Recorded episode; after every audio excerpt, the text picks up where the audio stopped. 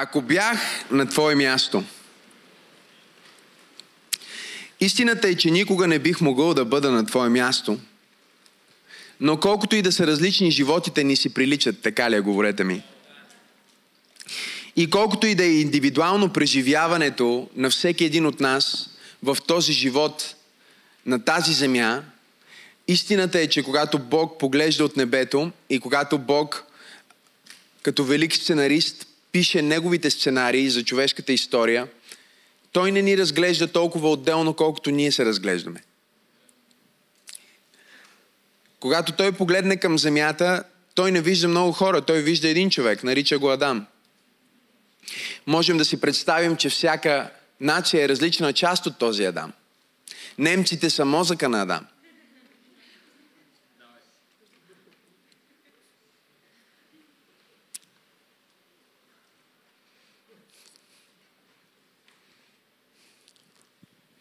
Африканците са вълну, вълнението на Адам, душата на Адам.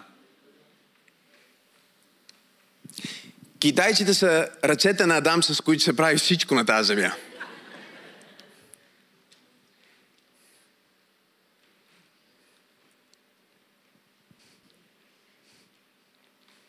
Всяка нация има своето място. Когато Бог погледне от небето към земята, Той не вижда и много църкви, Той вижда една църква. И макар и ние да сме с разбирането, че всяка локална църква е автономна и има уникална визия от Бог и уникално назначение, пак ние сме част от едно глобално тяло. И това е толкова важно за разбиране, защото понякога, когато човек повярва и започне да ходи на църква, има очаквания. И очакванията са най-прекия път към нещастието, ако не сте разбрали. Особено очакванията, които имаш към другите. Аз обичам да казвам, има и високи стандарти очаквания към себе си и не чак толкова големи очаквания към хората около теб. Защото в крайна сметка може да промениш себе си, може да поемеш отговорност за себе си, но не можеш да промениш толкова много хора. Хайде хора, само си помисли колко е трудно да промениш себе си.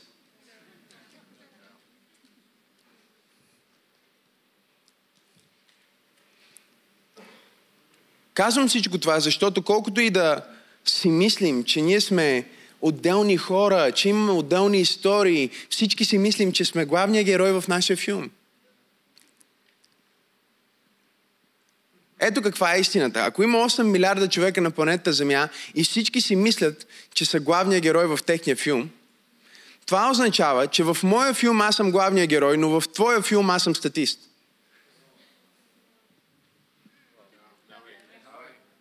Защото ти си мислиш, че ти си главният герой.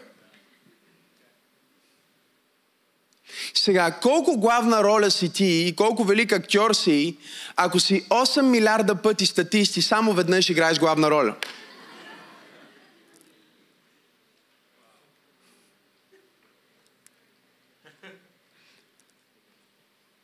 Като лидер в момента аз мога да си мисля, че играя главна роля, защото примерно проповядвам или а, съм главният лидер на тази църква, колко роля да играя?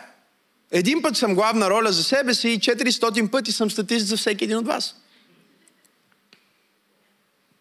Вие живеете вашия живот.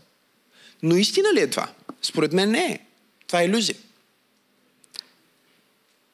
Никой живот не е отделен. И затова, когато проповядвам, ако бях на твое място, в един смисъл аз съм на твое място. Не знам дали разбирате. В друг смисъл никога не бих могъл да бъда на твое място.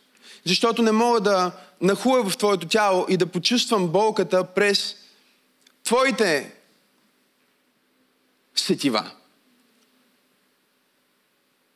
Според физиците, ние дори не виждаме сигурно едни и същи цветове. Ние нямаме механизъм, по който да докажем, че това, за което сме се съгласили, жилото всички го виждат по един и същи начин.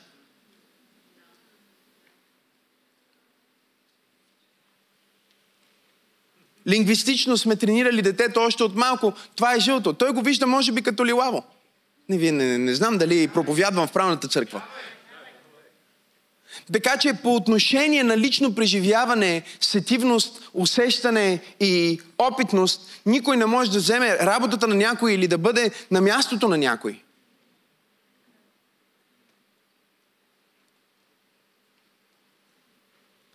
Но по отношение на, на големината на живота, всички ние минаваме през едни и същи неща.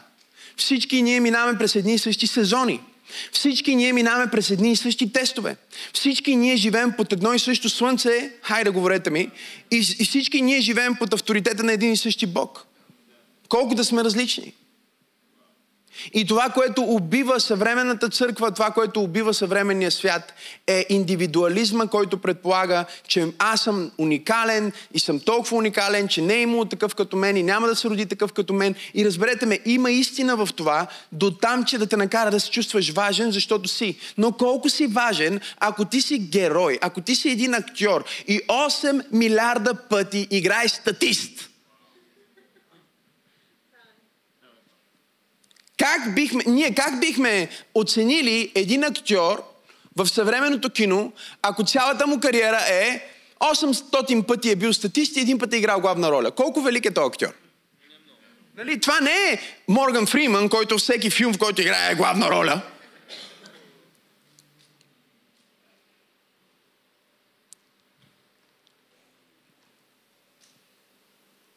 Колко да си важен точно ти? Колко да си важен при положение, че една от най-великите личности, сигурно ходили по тази земя, управлявала най-дълго, един от най- най-великите управници на всички времена, почина преди малко повече от една година и аз съм готов да заложа, въпреки че не вярваме в това, всичко, което имам, че 99,9% от вас тази сутрин не са си събудили да си мислят, мале, колко тъжно, че Елизабет я няма. И никой в тази стая не е постигнал и една десета от това, което Елизабет е постигнала в живота си и не е докоснал и не е бил толкова и няма да е толкова популярен. И след една година на никой не му пука, съжалявам, че трябва да го кажа така, за това, че този човек не е на планета Земя. Чуй ме много добре. Няма да са минали два месеца след като умреш. И всички, които са те обичали толкова много, просто ще продължат да живеят живота си. И това не е жестоко, това е живота. Така че не се мисли за чак толкова отделен от всички. И ако има хора, които заслужават да бъдат запомнени, да имат паметници и дълго след като ги няма на земята, техният труд и живот да продължава да ехти в страниците на историята, това са хората, които са разбирали, че стойността, която давам на общото, е по-важна от стойността, която акумулирам за себе си.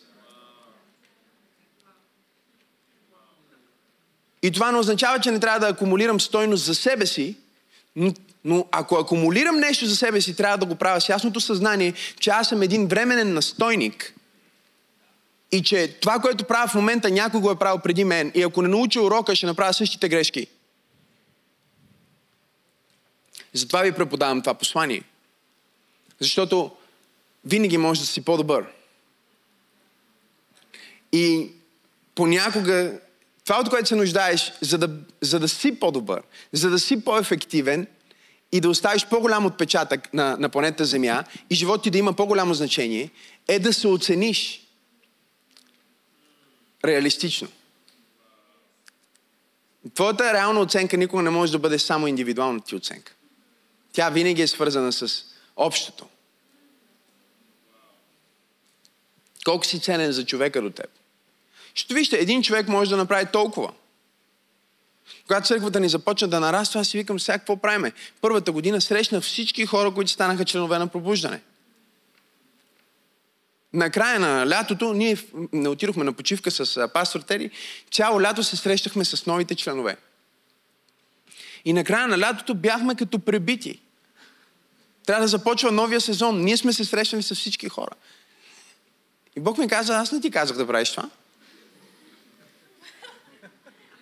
Викам, аз си мислих, че това е което трябва да правим като пастори. Той ми каза, и какво ще правиш, когато църквата стане 10 хиляди? Ще направиш една палатка като Моисей?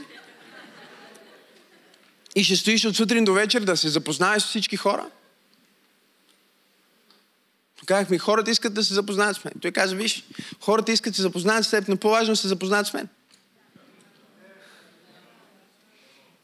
И ако те са част от твоята църква, може никога да не те познават, но е достатъчно да познават някой лидер на група или някой от другите пастори.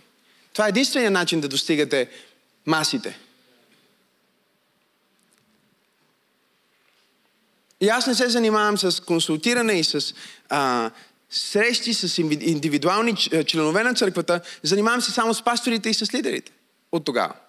Разбира се, че от време на време ще се видим с хора, които са в църквата. Ние обичаме всички хора, които са в нашата църква. Искам ни се да прекараме време с всеки един човек.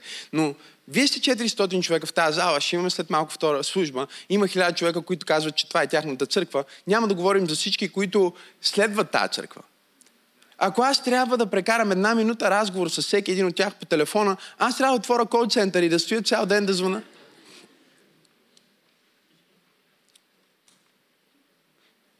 И си викам, Боже, виж, има много хора, които ще кажат, ми аз тогава няма да бъда в тази църква, защото аз искам да се познавам с а, пастора и да имам общуване с него. И Бог ми каза, нямам проблем, нека отида до другата. Защото всяка църква има назначение. Разбирате ли? Нашата църква няма назначение да дундурка хора. Това не ни е назначение. Не, че това не е важно, просто това не е назначението на Максима Сенов. Знам, че нали, пастор, когато хората мислят, те мислят за душегрижител. Ами аз не съм такъв. И това не значи, че не ме интересува за души, а значи, че Бог ми каза да изграждам лидери. И когато изграждам лидери, хората, които стават част от общността, могат да получат внимание и любов и грижа от тези, които са били там преди тях и са били изградени. И това е тялото Христово. Дори Исус имаше 12, които му бяха близки, 120, които бяха близки също, ама не толкова. Тук ли са хора? Имаше друг кръг от 70 човека, имаше 5000 и имаше от 12-те, имаше трима, които имаха още по-голяма близост с него и само един който му беше най-добър приятел.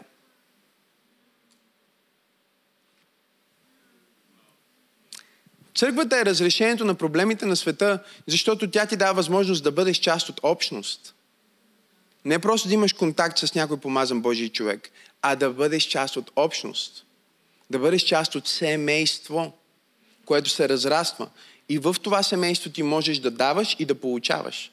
В това семейство ти можеш да бъдеш всичко, което Бог те е създал да бъдеш, покорявайки се на определен стандарт и ценности и визия, които идват от Бог, ти можеш да дадеш стойност на човека до теб и на следващото поколение. Защото всички ние сме всеки един от нас.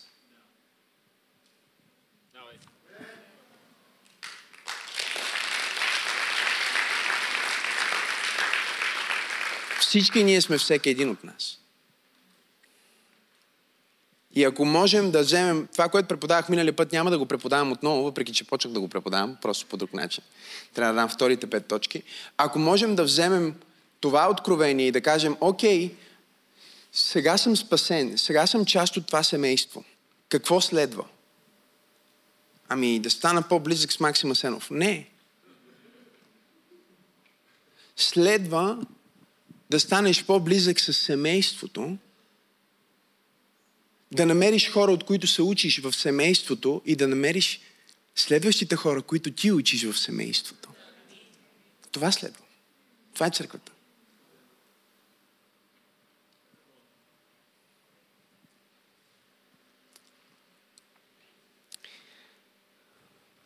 Проблема е, че в протестанството няма такава разлика, Дани. Нямаме, в, особено в нашия тип църкви, няма такава разлика в а, примерно в католицизма и в православието също, те са минали през дълъг период, в който са разбрали, че а, епископа той не може да прави срещи с хора и да се грижи за станото.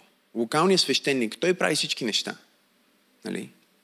Епископа е мислител, философ, той представлява църквата в света и ръководи свещениците, ръководи локалните а, лидери.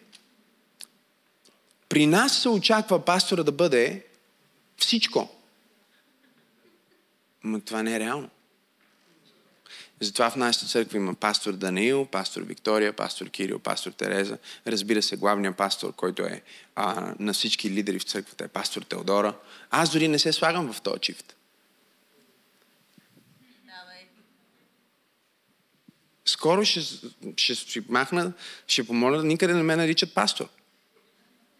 Защото идва с толкова много очаквания, които аз не съм обещал. И Бог не ми е казал да ги правя. Бог ми каза да основа тази църква. И да бъда баща на лидери.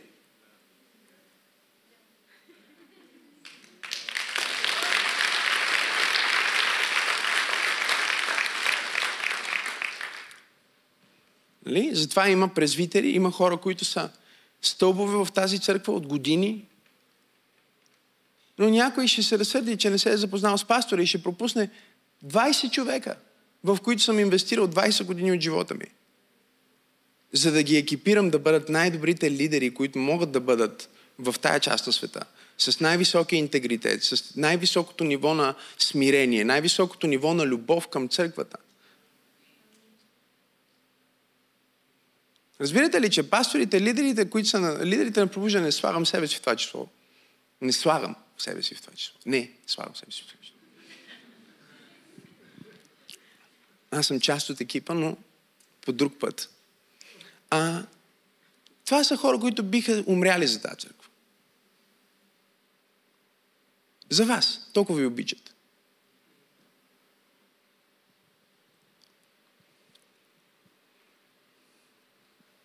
Наистина е така. Имахме един, който искаше да бъде лидер в църквата и иска да се срещне с мене, да ми сподели своята визия. Викам си, аз все едно си нямам визия, трябва да чуя твоята визия също. Но са забавни хората. Той се е спасил преди две седмици, още има памперс и иска да си направи среща с мен и да ми разказва за своята визия. И аз му казах, виж се с Венци. С Венцислав Витанов. И той каза, не, аз искам с теб да говоря. Аз му казвам, виж, този човек е служител на Бог, който ще ти даде същия съвет, който аз бих ти дал. Не, аз искам с теб да говоря. Аз му казах, не можеш да говориш с мен. Просто нямам времето. Искам да говоря, но не мога. Бог му проговори бързо да си смени църквата.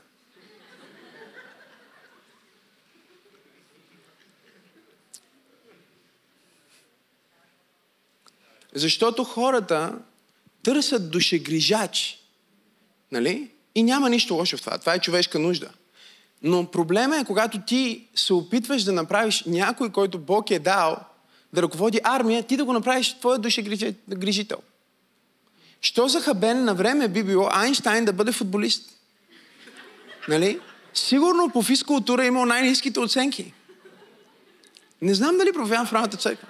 Що за хабен енергия би било а,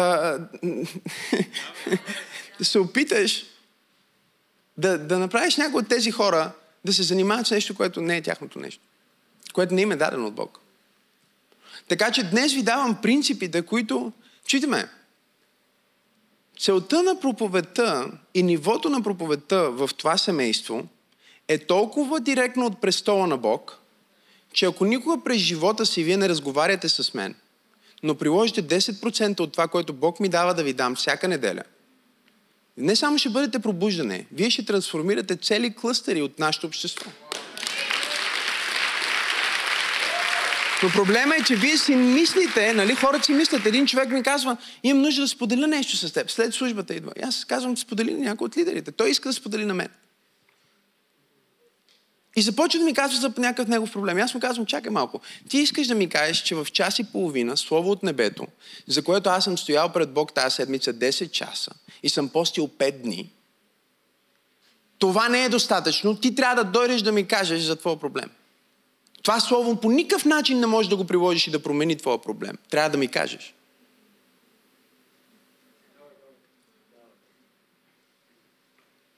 И на него Бог му проговори да смени църквата, очевидно. Но тези неща дори не ме карат да се чувствам по някакъв начин, защото а, аз го разбрах много рано. Единственият начин да ръководим хиляди хора е да създаваме лидери, които създават лидери и затова е в нашите ценности ученичество. Винаги се уча, преди малко го казахте, и какво правя? Предавам наученото. Ако бързаш да предадеш наученото, отиваш на следващото ниво. Ако бързаш да учиш още, стоиш на същото ниво. Най-добрият начин да учиш е да преподаваш.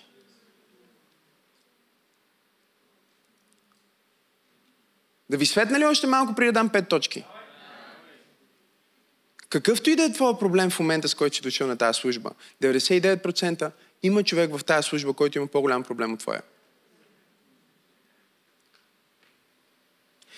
Да ти кажа ли още нещо, което Бог ще направи? Ако ти пораснеш духовно и кажеш, аз съм тук за да давам и да получавам, но също за да давам, и търсиш този човек, на който ти да послужиш неделя, твоите проблеми ще се оправят от само себе си. Защото Йов беше изцелен, когато се помоли за приятелите си.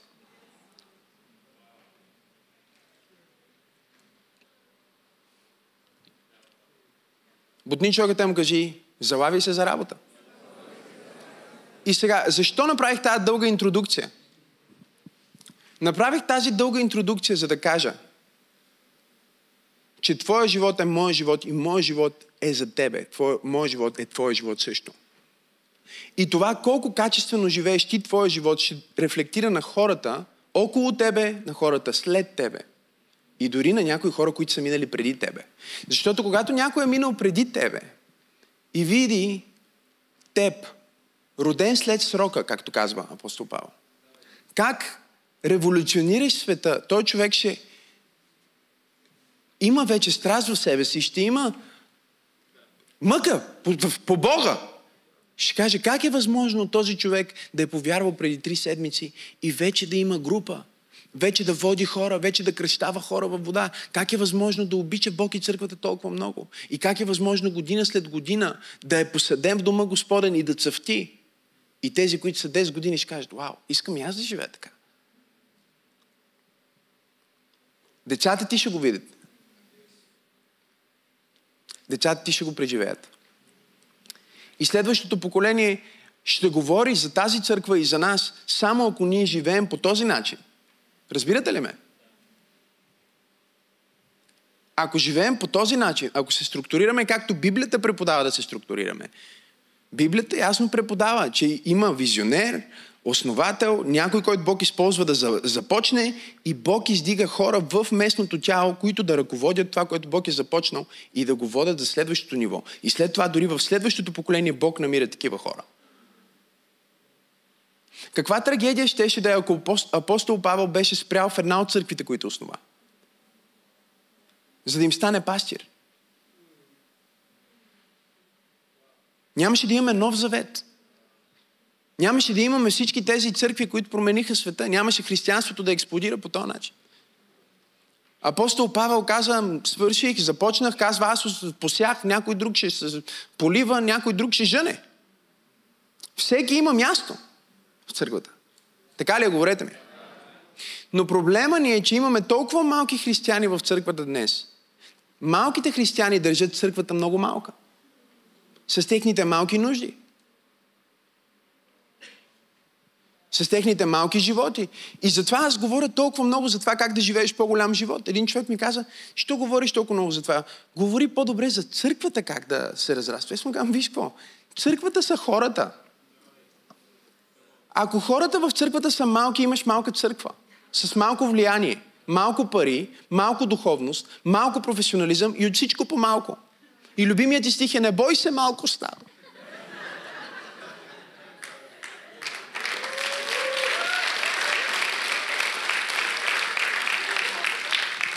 Но ако споделиш визията с църквата и покажеш на всеки човек в църквата как може да реализира визията на църквата и визията на Бог за неговия живот, тогава ще издигнеш мъже и жени, които са големи отвътре, които са големи мечтатели и те ще направят църквата с голямо влияние, голям размер, голям бюджет, голяма история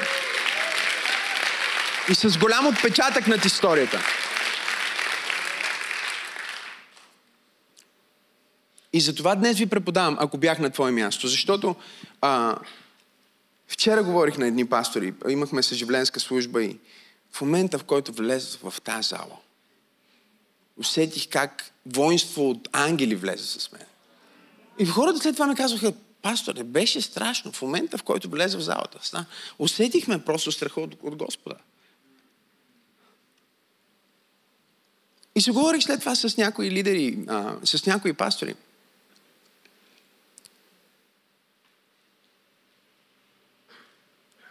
И точно това е нещото, над което им, се опитах да им обърна внимание. Трябва да възрастяваме хора, личности, които разбират, защото вижте, а, истински зрелият човек разбира, аз съм Максим, нали? Но има ли Максим без другите? На много базово ниво. Абсолютно не. Понеже една сестричка наскоро бяхме с пастор Теди, една сестра от църквата, и аз казвам, скъпа, няколко човека ми казват, много сложна терминология използвам, мисля малко, нека си да си приниза езика, хората да разбират повече. И пастор Теди вика, не, не, хората разбират, какво говориш, е супер. И викам, добре, нека ти покажа. И се обърнах към сестрата и казвам, слушахме един отказ от една проповед, където казвам, нали, Бог създаде Адам и какво е първото нещо, което Адам видя и обяснявах за това как Бог беше неговото огледало и как в а, огледалото а, виждаш аз, но, но всичко в огледалото е наобратно и аз се превръща в за. И обяснявах това, нали? Което е супер просто според мен, нали? Аз в огледалото е за. Тоест, Адам видя себе си и разбра, аз съм за.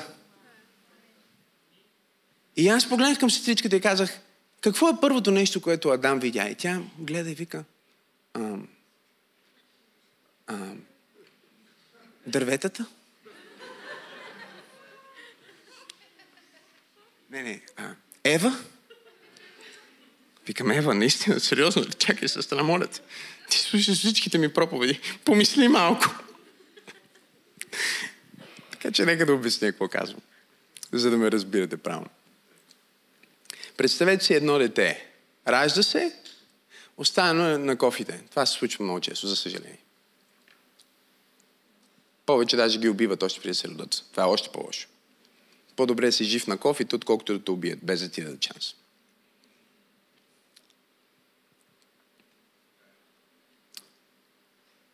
Това е което аз вярвам. Живота в каквато и да е форма, е по-ценен от небитието.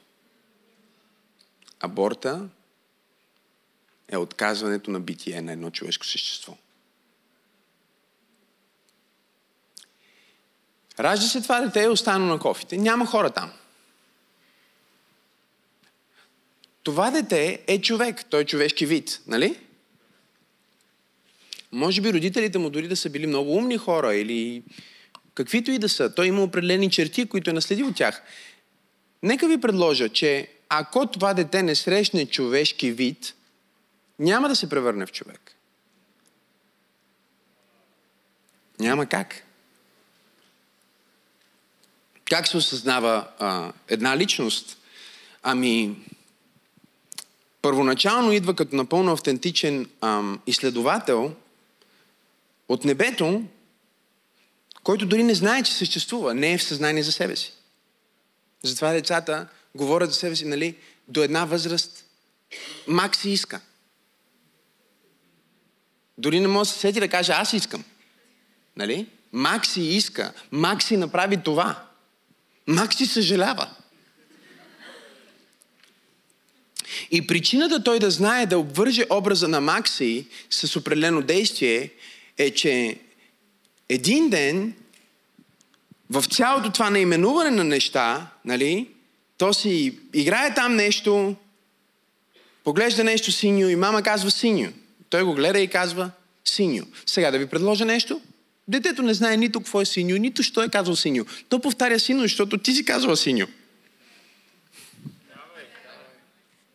Но когато мама каже, браво, браво, каза синьо, и той вече казва, оле, мале, синьо, синьо, синьо, синьо.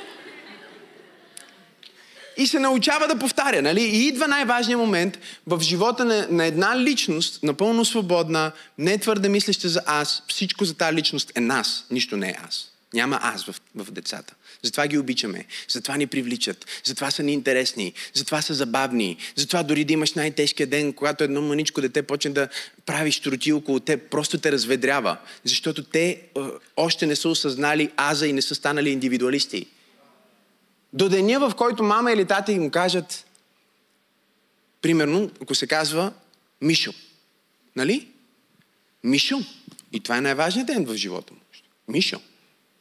Оттам нататък той вече е Мишо.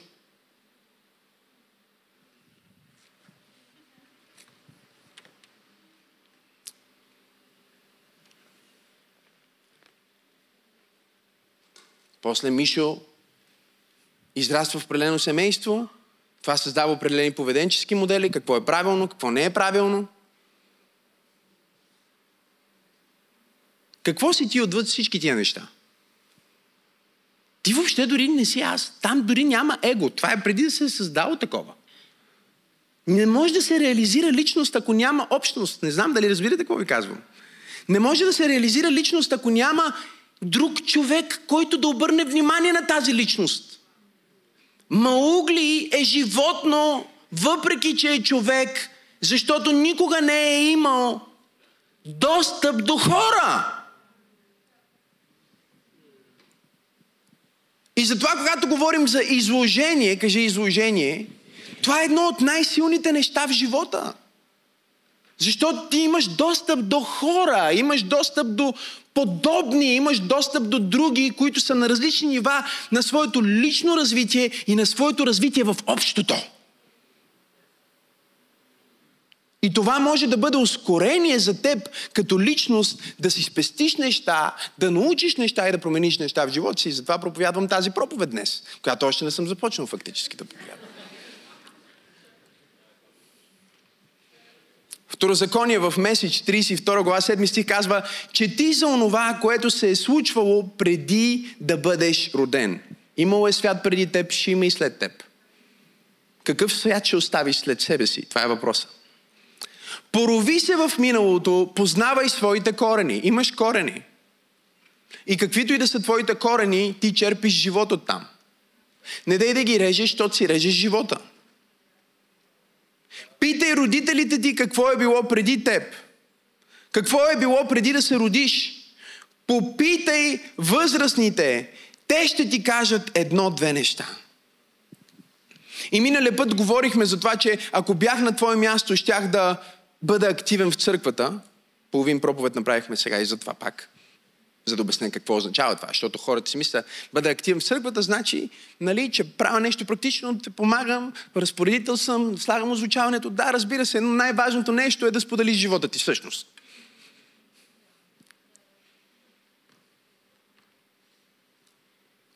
Много е трудно обаче това, нали? Щях да се заобикалям с хора, които са много по-напред от мен, за да се уча от тях. Щях да бързам, да не бързам. Пак бързам, за къде бързаш пак. Щях да не бързам. Още се уча на това, признавам се. Щях да събирам парите си и да живея много под възможностите си. Това беше важен урок.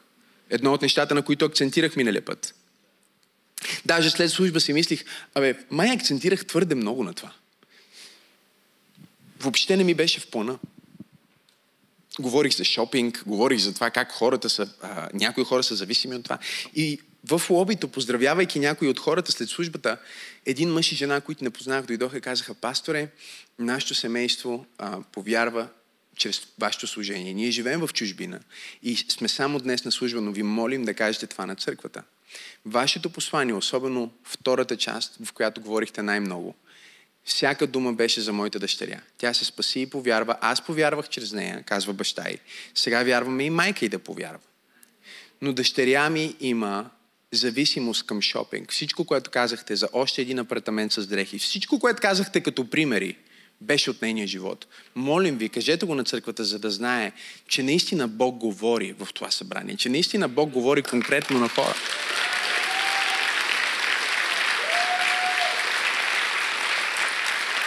И това ме насърчи, защото понякога по-човешки ние си мислим, може би трябваше просто да се предвижа следващите точки, но духа ме връща пак и пак. Трябва да се покоряваме на духа. Щях да инвестирам повече в образование, в книги в конференции. А, бих си сложил пак висока оценка на това, но може повече. Може повече и затова от, а, не знам, близо вече 10 години, чета по една книга на седмица. Понякога две. Миналата седмица успях даже две да прочита. И е толкова обогатяващо. Защото четенето на книги, слушането на поучения като това, присъствието ти на конференции, като конференция пробуждане, която е след две седмици, и, и воденето на твоите деца дори на такова място, а, им спестява години изгубени в света. Наистина.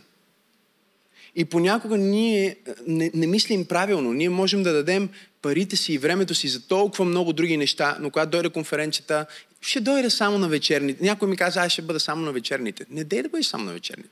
Бъди на всеки момент, защото може би Бог иска да ти говори на някои от сутрешните сесии. Може би Бог ще ти даде след обед откровение, което ще промени целият ти живот. Може би Бог е предвидил, че в събота, след обед, ще срещнеш твоята съпруга.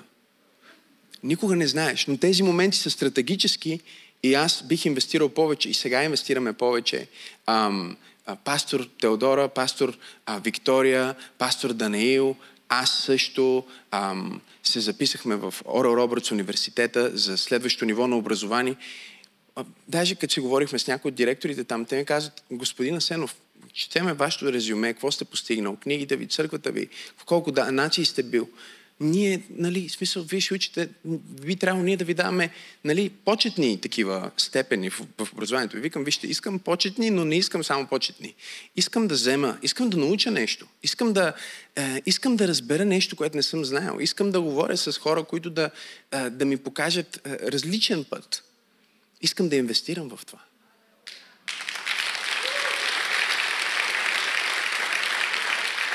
Защото съм ученик и винаги се уча и искам да предавам наученото. Вижте, всичко може да изгубите, но не може да изгубите това, което знаете. Не може да изгубите това, което сте. Колко от вас разбират, кажи аз. И така идваме до днешното послание, а, което е продължение, очевидно, на миналото. И започва с първата точка от а, 1 Тимотей 4 глава, 8 стих. О, Боже, помогни ми. И там се казва така, телесното упражнение е за малко полезно. А благочестието е полезно за всичко. Други преводи казват за винаги. Понеже съдържа обещание за сегашния и за бъдещия живот.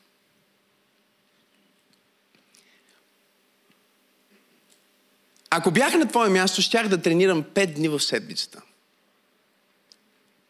Казва, е, сега вече ме разби, пастор, край. Е, това не го очаквах. В смисъл, каква е тази проповед сега? Ставам и отивам в някоя църква, в която говорят за грабването.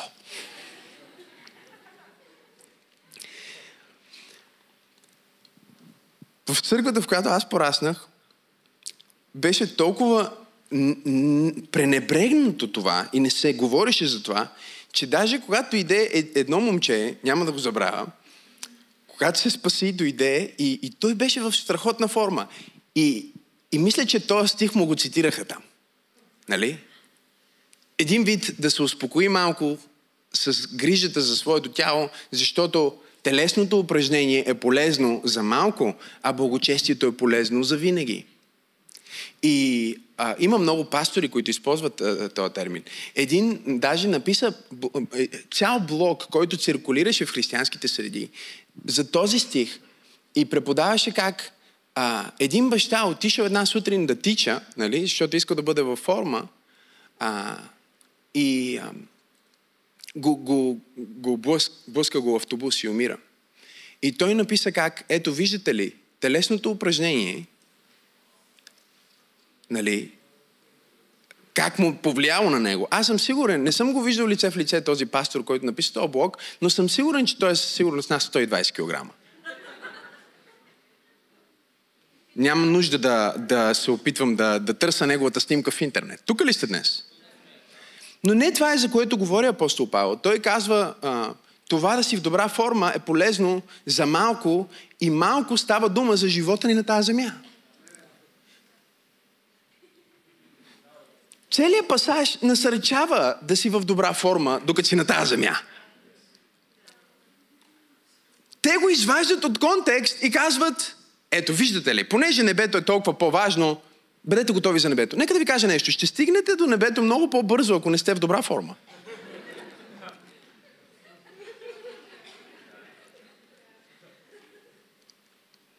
Едно от нещата, които най-много ме болят в момента, е, че гностицизма е навлязал толкова дълбоко в съвременната църква. Гностицизма е едно от първите еретични учения, с които ранната църква е трябвало да се справи. Погледни човека, те му кажи гностицизъм. Ако трябва да сумирам учението на гностицизма в а, едно изречение, искам да си запишете това изречение и да помислите колко хора и колко проповедници и на колко места вие а, сте ставали свидетели на гностично, положи... на гностично получение. Искам просто да си помислите. Ето какво преподава гностицизма. Това е един от първите ереси, с които църквата е трябва да се справи. Материалното е зло, а духовното, невидимото е добро. Това е гностицизъм. Това е класически гностицизъм. Тялото не е важно, духът е важен. Това е първия ерес, с който църквата се е борила. Материята е паднала, греховна, нечиста, мръсна. Невидимото, тайното, мистериозното, то е превъзходно. Колко от вас са слушали гностични получения? Колко от вас могат да се сетят за църкви, в които се преподава гностицизъм? Помахайте ми.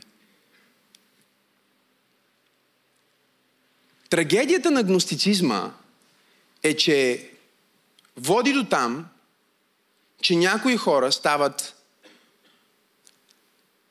толкова убедени в това, че тялото им е зло и че материалното е зло, че правят мисията на живота си да избягат от материалното.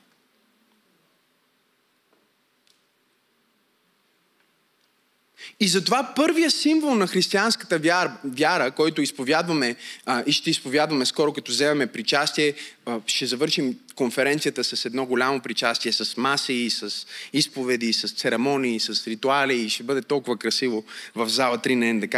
Просто трябва да планирате това богослужение. Едно от нещата, които ние казваме е, че аз вярвам в Бог, Отец Всемогъщи, нали? Създател, Творец на какво?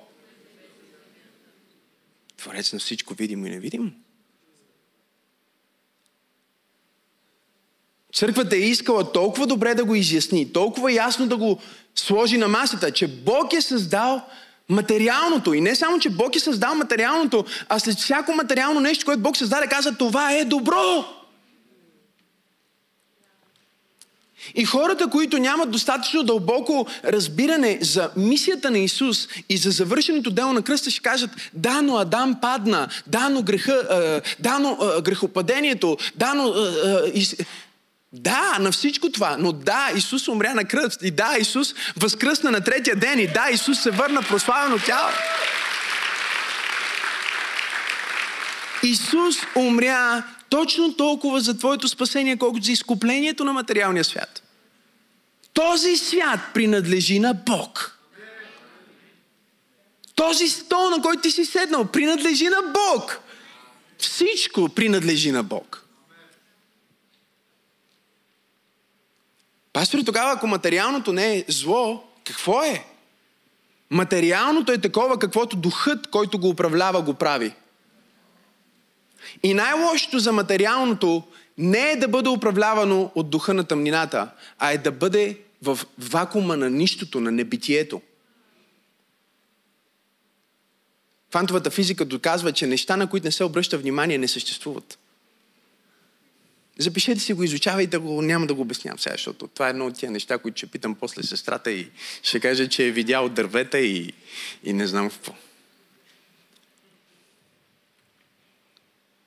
Преподавам за здравето ти в момента, преподавам за тялото ти в момента, преподавам за формата ти, преподавам за храненето ти, преподавам за начина по който се грижиш за себе си. Ако бях на твое място, щях да се грижа по-добре за тялото си.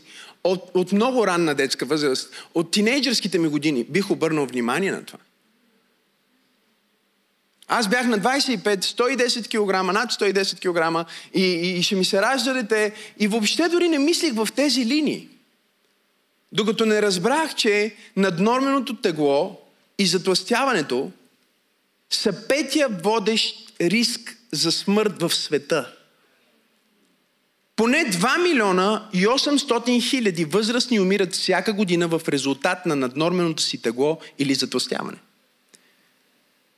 44% от случаите на диабет, 23% от изхемичните болести на сърцето и между 7 и 41% от раковите заболявания са вследствие на наднормено тегло или затластяване.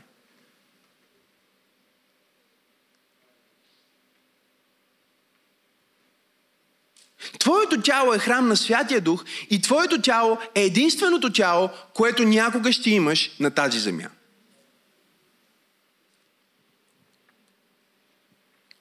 Няма да получиш следващо тяло. И може да имаш мисия да живееш на тази земя 70 или 80 години, но ако не се погрижиш тялото ти да е живо след 70 години, няма да стигнеш до 80 години. Тялото е толкова важно и толкова специално, че Бог желая ние да бъдем с тела дори в новия свят. Новия свят няма да бъде нематериален, просто ще бъде създаден от друга материя. Материя, която няма последиците на греха. Материя, която не е преживяла удара на грехопадението. Това, че ти си преживял удара на грехопадението, че всеки един от нас живее в а, ентропията на света, в това, че света не става по-добре, а става по-зле, че нещата се рушат. Не означава, че ние трябва да се примирим с това и да кажем, ами те тия неща се рушат, нали? И телесното а, е само за сега, а пък духовното е за винаги. Да, можеш да отидеш в това за винаги още сега. Знаеш как се нарича това? Смърт.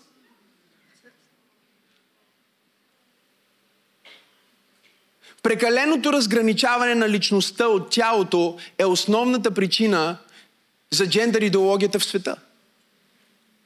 Без да знаят християните, всъщност са подали на философите на света, че ти си дух, имаш душа, живееш в тяло, но твоето тяло едва ли не най-маловажната част от теб. И затова те правят разграничението в философията на двата етажа. Етажа на мисленето, етажа на знанието, етажа на а, разсъждението и етажа на това кой съм аз в моето тяло. Като че ли това е второстепенно, а другото е първостепенно. Като че ли е по-важно дали имаш а, умствена дейност – от това дали си жив. Защитниците на аборта днес в света използват като основен аргумент за абортирането на, а, на, на бебета в отробата на майката, понякога дори в последния месец. Основният, основният им аргумент е, че макар и това да са хора като потенциал, те все още не са личности, защото нямат такава умствена дейност. Един от най-цитираните мислители казва, аз мисля и за това съм. И колкото и добре да звучи това, това не е вярно. Аз съм и затова мисля.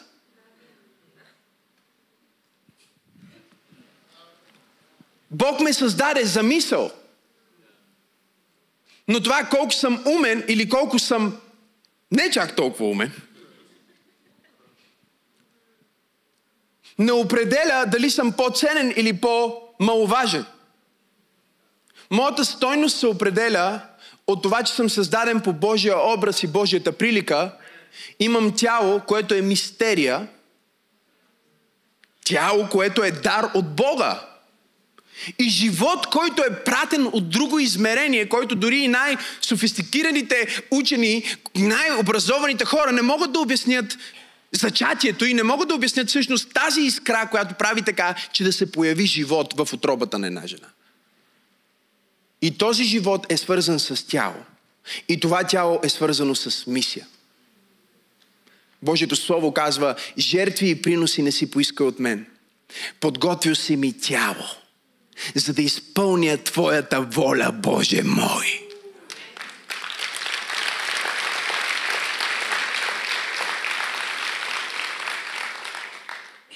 Обърни внимание на Твоето тяло, обърни внимание на Твоето здраве. Обърни внимание на това с какво се храниш. Обърни внимание на това, защото то не влияе само на теб, влияе на децата ти, влияе на всички хора около теб, влияе на всички хора, които те виждат.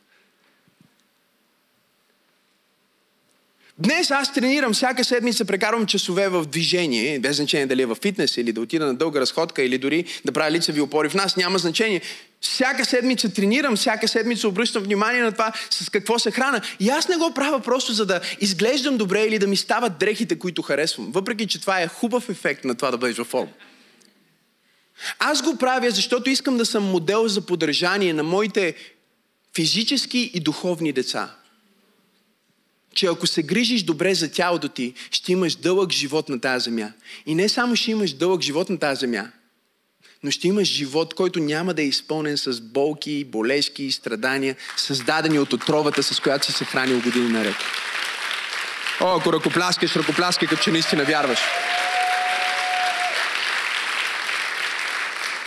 И дори ти да си в напреднала възраст, никога не е късно да се промениш. Казах, никога не е късно да се промениш. Бъди пример на вярващите, казва малко по-напред апостола на Тимотей. В тялото си. В това как тялото ти е чисто и поддържано и е в добра форма. Защото вашите тела, казва Божието Слово, са храм на Светия Дух. Бог съжителства с теб в твоето тяло. Дай му хубав храм, дай му здрав храм. Не храм, на който му пада мазилката,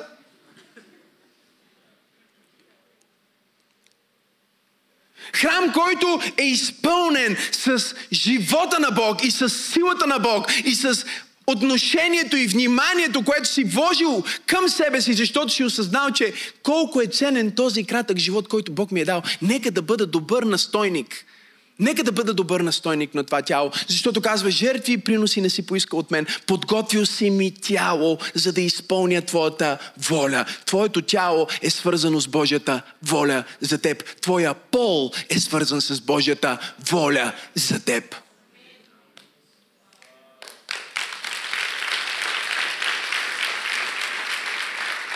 И разбира се, а, религиозният ум веднага отива в изключенията. А, ама аз се сещам за един, който беше в добра форма и въпреки това умря. А, аз се сещам за друг, който... Не, не, не, не. Спри да гледаш изключенията, за да се оправдаеш за твоята неадекватност.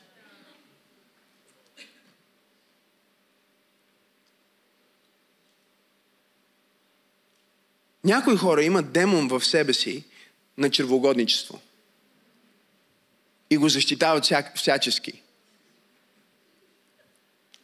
Обичат храната повече, отколкото обичат живота си.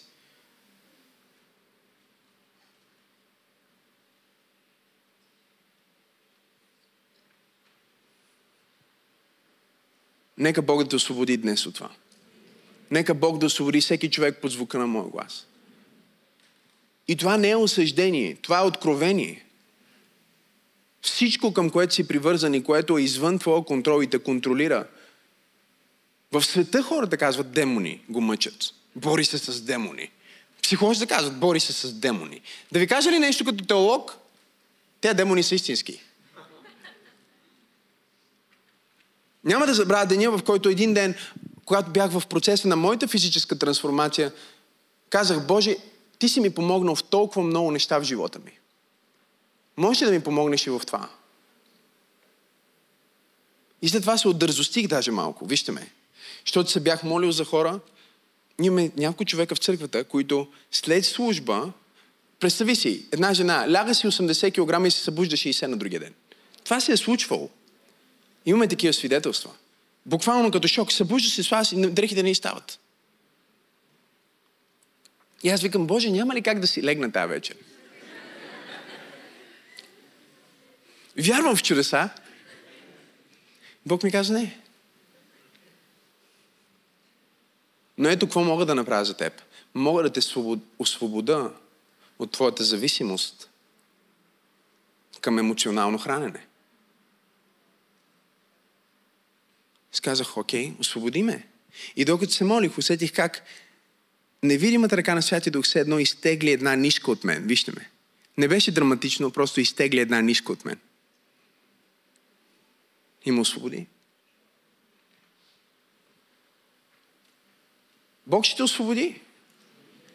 Ако спреш да оправдаваш твоя проблем и го адресираш като такъв, Бог ще те освободи. Айде да влеза в по-духовни теми, за да се оправите. Защото ви изгубих с тази практична тема. Щях да слушам своя духовен баща. На 100%. Вижте какво ни казва книгата Евреи 13 глава, 17 стих. Покорявайте се на ръководителите си и им бъдете послушни, защото те ще отговарят за вашите души. Ще отговарят за вашите души само до толкова, доколкото сте им се покорявали. С този стих Бог ми даде много голям мир преди години, когато имах някакви непокорни хора в църквата, винаги има такива, на които се опитваш да им помогнеш и те просто не слушат. И Бог ми показа този стих и ми каза, виж, когато тези хора не слушат това, което им казваш, когато те не ти се покоряват, ти няма да отговаряш за душите им. Ти ще отговаряш до толкова, доколкото те са били послушни на това, което си ги учил, това, което си преподавал и това, което си моделирал за тях. Покорявайте се на ръководителите си и им бъдете послушни, защото те ще отговарят за душите ви. Нека с радост да вършат това, а не с въздишки, понеже, чуйте ме, това не е полезно за вас. Има още много пасажи, които можем да прочетем в Новия Завет на тази тема, където апостол Павел казва, разберете, че това, което ви преподаваме, не е за нас, а е за вас. Това, което ви учим, не е в наша полза, а е във ваша полза. Това не е полезно за вас. Ако не ги чувате, ако не се опитвате да приложите това, което ви казват, това не е полезно за вас. Аз си давам висока оценка тук, защото всеки път, когато а, духовни бащи, ментори са ми давали съвет, аз съм изпълнявал техния съвет. И даже ако трябва да дам а, почет в момента или да разкажа свидетелства, времето ни няма да ни стигне да разказвам свидетелства на моменти, в които а, някой от тези хора ми казва, не прави това, направи това. И аз си мисля в, в моята глава, погледнете ме, аз си мисля, не, той не знае България, той не знае в какво положение съм, той не знае моята история, той не знае всички тези фактори. И, и, и съм мислил дори понякога, когато съм получавал съвет от някой от моите ментори, че Съветът е грешен. Честен съм в момента. Но съм си казвал, ако аз съм послушен, отговорността за душата ми остава с този човек. И Бог няма да ме съди за това, че съм бил послушен. Но ако аз съм непокорен, отговорността за моя избор си остава върху мен и, и този човек е свободен от своята отговорност към мен.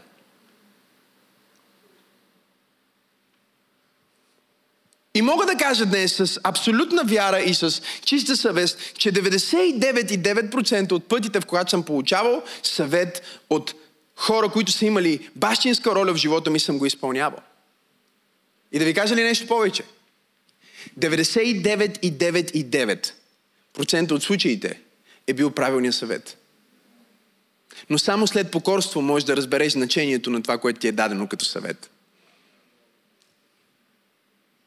Подкорството отключва наградата на откровението. Тоест, духовният баща, духовният лидер, ментора, той вижда нещата от по-висок етаж. Не, че това, което ти виждаш, не е вярно. Просто има още, което ти не виждаш. Ако си на третия етаж и погледнеш през гледката, ти виждаш определени неща. И ако те питам какво виждаш, ти ще разкажеш. Виждам това, това и това. И всичко това може да е абсолютно вярно. Но ако някой е на 23 етаж, той вижда повече. Така ли говорете ми? И в светлината на това, което ти знаеш, ти можеш да си мислиш, че това, което той ти казва, е неправилно. Но в светлината на това, което той вижда от неговия опит и позиция, всъщност е най-доброто нещо за теб. И колкото повече израстваш в живота, се развива кръга на знанието. Не знам дали сте чували или сте чели за а, тази теза, че ако си представим е, е, един бял лист, в който е всичко, което не знаем, и просто нарисуваме един кръг, колкото по-голям е кръга, толкова по-голям е контакта с външната част на листа. Колкото по-малък е кръга, толкова по-малък е контакта с външната част на листа. И затова колкото по-малко знаеш в живота, толкова повече си мислиш, че знаеш. Защото имаш много малък контакт с това, което не знаеш. И колкото повече израстваш духовно и колкото повече знаеш, толкова по-голям става твой контакт с това, което не знаеш.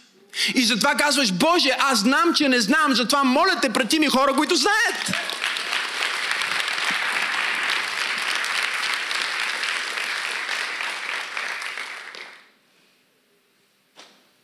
Днес аз мисля, че знам по-малко, отколкото си мислих, когато бях на 15. И причината е, че когато кръгът ти на знание и познание стане по-голям, доста пъти до това, което не знаеш, става по-голям. Знаете ли, в продължение на векове учените са си мислили, че а, Вселената всъщност има толкова празна, а, празна материя, че просто няма нищо там. Че е просто някакъв вакуум и, и е нищо. Сега започват да откриват, че в това нищо има Вселени. Колкото повече знаеш, толкова повече знаеш, че не знаеш. И затова послушанието е най-прекия път към благословението. Защото когато говориш с някой, който има много по-голям кръг, той е достигнал до неща, до които ти не си достигнал. И не, че в твоя кръг не е вярно това, което ти знаеш, просто е ограничено. Ти не знаеш какво не знаеш. Казах, ти не знаеш какво не знаеш. Номер 8. Щях да увелича мечтите си по 10. Щях да увелича мечтите. Ако бях на твое място, щях да увелича мечтите си по 10. Знаеш ли що? Защото когато станах на 23, в един момент аз си казах, и какво? Всичко, което си мечтаях, ми се сбъдна. Това ли беше? Почувствах се малко зле, честно казано. Срещнах хората, които исках да срещна, направих нещата, които исках да направя. И си казвам, това ли беше всичко? И затова искам да ти кажа нещо. Има и по-големи мечти. Ако си част от тази църква, ако си част от това семейство, дори и да си част от това семейство само онлайн, Бог ме е изпратил като говорител на небесната цел за твоя живот и да ти кажа, има и по-големи мечти, има и по-големи желания, има и по-големи амбиции, има и, има и по-голямо сърце, има и по-голями молитви. Решението не е да продължаваш да се молиш с малки молитви. Моли се с по-големи молитви, по-смели молитви. И когато се молиш с по-големи молитви, познай какво? Малките ти молитви ще започнат да се отговарят от ангели, които Бог изпраща, за да работят за теб, дори когато спиш. Мечтай голямо. Колко по-голямо да мечтая, давам ви рецептата. Готови ли сте? Затворете очите си сега и си представете най-голямата ви мечта, най-смелата, най-откачената. Окей? Okay? Ако не можете да си я представите в рамките на 5 секунди, не сте още мечтатели, трябва да слушате поредицата мечтател. Но ако я имате в главата си нещо голямо, за което мечтаете, помахайте ми. Колко от вас го имат? 99,9. Помахайте хубаво? Окей, okay, супер. Сега, ето какво искам да направите. Вземете тази мечта на база получението ми днес и напишете по 10.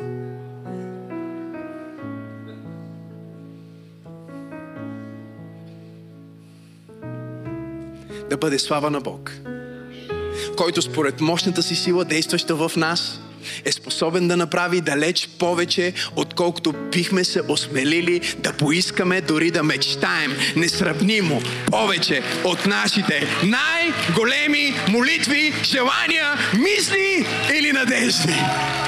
Слава да бъде на Бог, който е способен според мощната си сила, действаща в нас.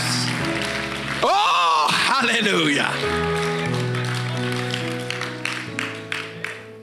Служи по 10 на мечтите ти.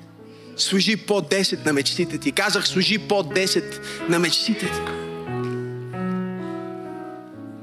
И след това задай следващия въпрос, който е свързан с деветата ми точка. Ето го следващия въпрос.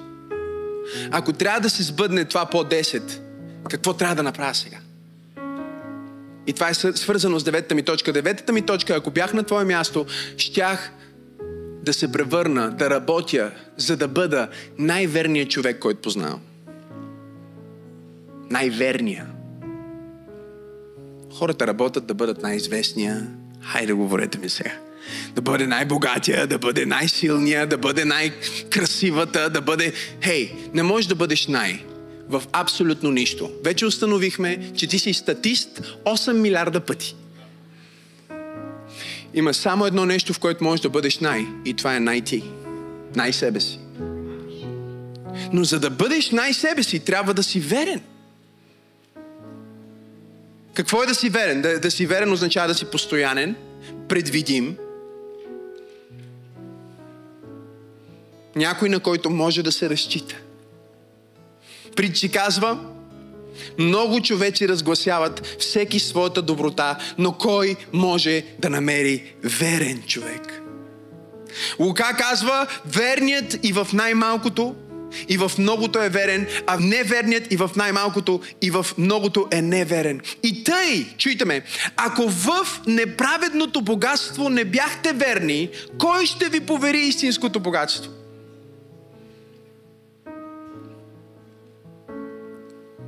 Говорих с един служител и го насърчавах за тялото му, да обърне внимание на здравето си и той ми каза, приемам го и вярвам и работя по това нещо. Защото Бог ми откри, че не мога да се грижа за тялото Христово, ако не се грижа за тялото си. Казах, вау, това е откровение. Не можеш да не си верен към себе си и да искаш да си верен към хората, трябва да си верен на себе си. Знаеш ли какво означава да бъдеш верен на себе си? Не това холивудско верен на себе си, което правя някаква тъпотия, защото това съм аз. Да си верен на себе си означава да сложиш най-високия стандарт за себе си и след това да работиш, за да бъдеш този ти. Това означава да бъдеш истински верен на себе си. Да си верен на себе си означава да изпълняваш обещанията, които си даваш. Утре ще тренирам. Това е обещание. И трябва да изпълниш обещанието, което си дал. Ще спеста. Това е обещание. И трябва да изпълниш обещанието, което си дал. Ще бъда по-рано там. Това е обещание. И трябва да изпълниш обещанието, което си дал. Ще бъда в неделя на църква. Това е обещание. И трябва да изпълниш обещанието, което си дал.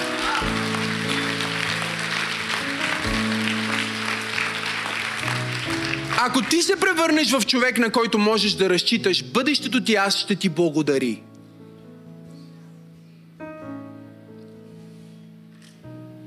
Ще ти благодари.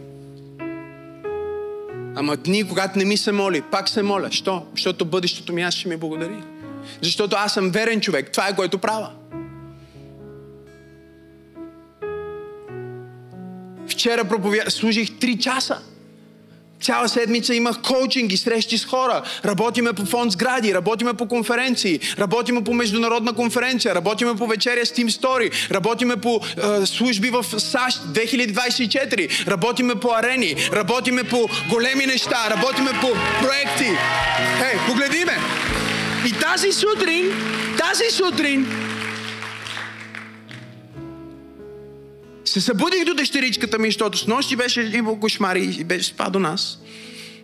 Събудих се до нея, пратих я да, да се оправя в, не, в нейната стая и след това отидох и сигурно 40 секунди стоях и я гледах. Тя си беше седнала на леглото, правеше се за църква и тя ме гледа и аз я гледам и аз просто я гледам.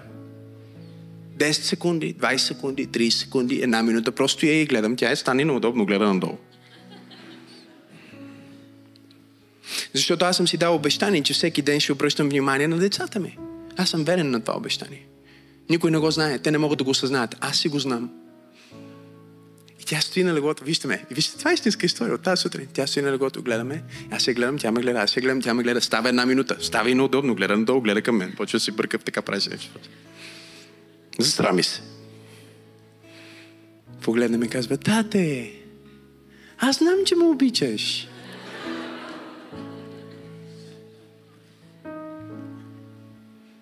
Какво ще стане с живота ти, когато хората около теб знаят, че ги обичаш? Когато хората около теб знаят, че си верен? Когато хората около теб знаят, че ти не си от хората, които се отказват, ти не си от хората, които отсъстват, ти не си от хората, които при най-малкия проблем се от, отстъпват назад. Библията казва, не, ние не сме от тези, които стъпват назад за погибел, ние сме от тези, които стъпват напред с Бог. Ето казва, пастор, говори ни как да сме верни на другите. Ето какъв е проблема. Не можеш да бъдеш верен на другите, ако не си верен на себе си. Ако не се погрижа за мен, не мога да се погрижа за теб. В случай на авария, служете маската първо на себе си. И след това служете маската на възрастния или детето, който е седнал до вас. Казват на всеки полет. Колкото и брутално да звучи, учените са изчислили, че във времето, в което ти можеш да се опитваш да помогнеш на детето ти, без да си помогнал на себе си, може да изгубиш съзнание и да не помогнеш и на детето ти, и да не помогнеш на себе си. Но ако кажеш, аз ще бъда верен на това, което Бог ми е дал, аз ще се погрижа за това тяло, аз ще се погрижа за това служение, аз ще се погрижа за това семейство, аз ще се погрижа за тази църква, аз ще се погрижа. Ако ти кажеш, аз ще бъда от тия хора, които са предвидими, верни, мога да разчитам на Макс, мога да разчитам на себе си. Когато не знам дали всички други ще се появят, дали ще са подготвени, аз знам, че ще бъда там. Бих си дал висока оценка. Станах младежки пастор. Никой нямаше на младежката ми служба. Зима, цял ден, прах пътеките. Изпрах пътеките в снега, оправих пътеките, подредих столчетата, настроих озвучаването, пуснах хвалението, налях си вода и си сложих лукче в водата. Сложих си Библията, подготвих си амвона и започнах да чакам моите младежи да дойдат на служба. Пет минути никой не идва. 10 минути никой не идва. 15 минути никой не идва. 20 минути Максим Асенов стои там. Никой не знае, че Максим Асенов го има.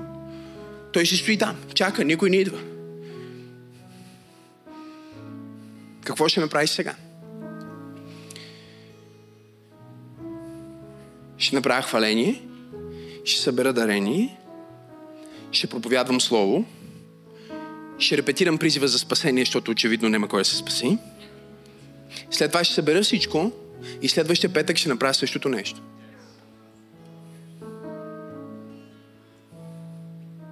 Една седмица, две седмици. Днес има хора, които започват кариера в социалните мрежи или искат да са инфуенсъри. Правят един влог, имат 100 гледания и казват, ай, никой не ме гледа, отказвам се. Как е да ходиш да переш в пътеки и да подготвиш и никой да не идва един път, два пъти, три пъти, четири пъти? Накрая дойде един, аз бях там, посрещнах го, добре дошъл. Направихме службата заедно, после доведе приятеля си, хайде говорете ми. Верният в най-малкото е верен и в най-голямото.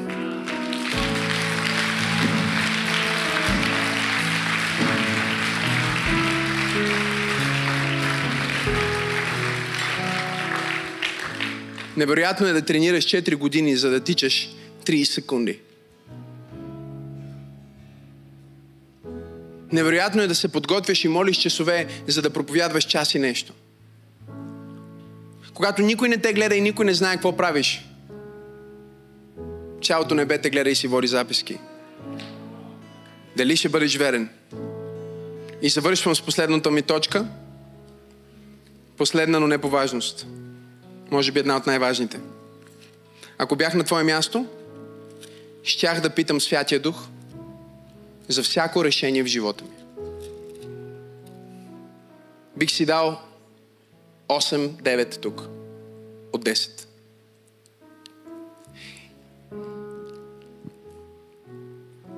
Малкото неща, за които не съм питал Святия Дух, винаги са ми излизали през носа. Дори когато решаваш между две опции, мога ли да науча нещо като твой лидер? Особено ако решаваш между две добри опции. Питай Святия Дух. Защото едната изглежда добра и води към ада. А? А другата в твоята глава, в твоя кръг, който е много малък за сега, имаш малък достъп до това, което не знаеш. Ти изглежда като най-добрата идея. Тим Стори казва, има разлика между добра идея и божествена идея. Питай Бог. Знаеш ли, ще го кажа пак. Питай Бог. Мога ли да съм по-радикален? В пробуждане съм, ще бъда радикален. Що не питаш Бог за всичко? Бъди от тия християни, които са семпли като дечица и питаш Бог за всичко. И като го питаш, какво правиш? Спираш, за да го чуеш. И ако, ако не чуеш нищо, какво правиш? Тогава се съветваш с хора, които го чуват, вземаш решение и го правиш. Не спираш, защото не си чул. А вярваш, че ако не си чул по този начин, ще го чуеш по друг. Никога не спираш. Казах, никога не спираш. Единствената причина да спреш за момент е да слушаш. Знаеш ли докъде можеш да стигнеш духовно? Че можеш да слушаш в движение. Виждате ли ме как проповядвам в момента? Изглежда като че аз съм много активен, нали? Аз говоря, обаче докато говоря, слушам. Слушам какво казва Святия Дух. Слушам дали иска да насочи службата в друга посока, дали иска да наблегна на това или на другото. Слушам го през цялото време, защото съм се научил, че не е чрез сила, не е чрез мощ, но е чрез духът на Бога. Резултатите, които се опитваш да постигнеш по-човешки, може да ги постигнеш, но може да ги постигнеш и чрез водителството и духът на Бога. Хайде, хора! Чрез помощника.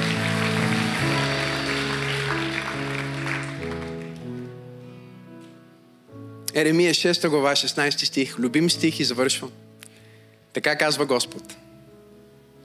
Застанете на кръстопътищата. Тогава вижте и запитайте, къде са вечните пътеки на Господа?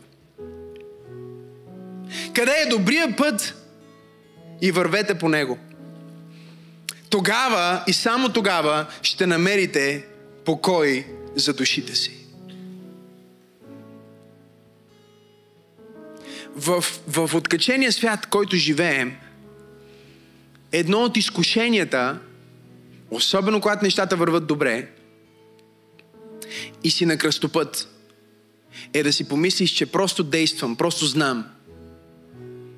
И забележете, пасажа не казва спри движението си. Напротив, казва, ако, ако вървиш, караш към кръстопът, знаеш, че влизаш в кръстовище, не дей да спираш още на предишното кръстовище, за да чакаш Бог да ти каже за следващото кръстовище, защото не така работи.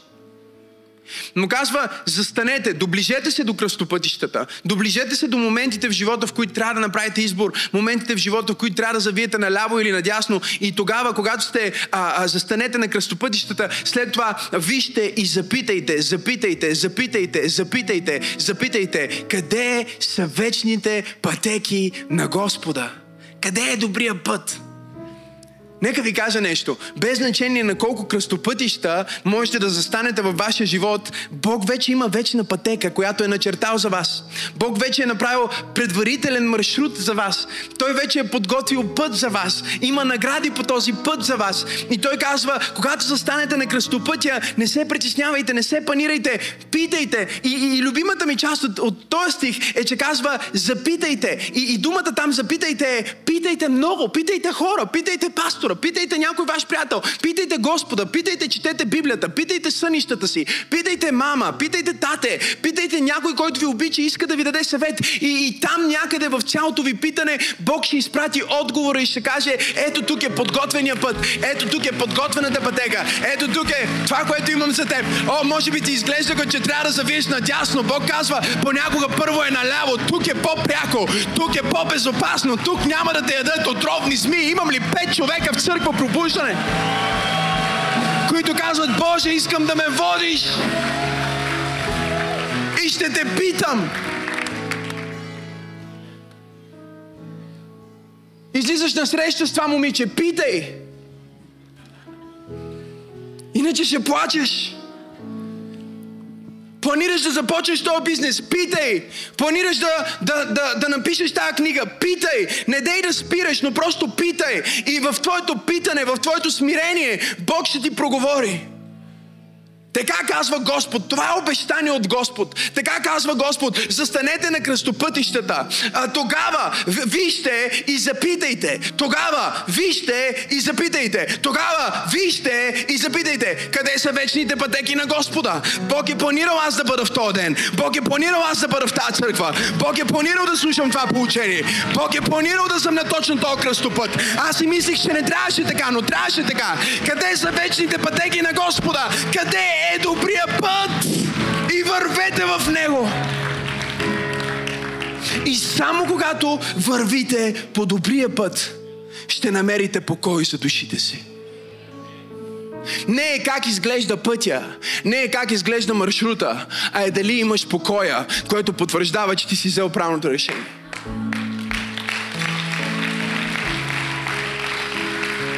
Не знам как ще стане, но имам мир. Не предвиждах този проблем, но имам мир. Питах Господа и сега имам покой за душата ми. Аз знам, че Той се грижи за мен. Хайде, църква пропуща. Имам ли пет човека днес, които могат да дадат слава на Бог?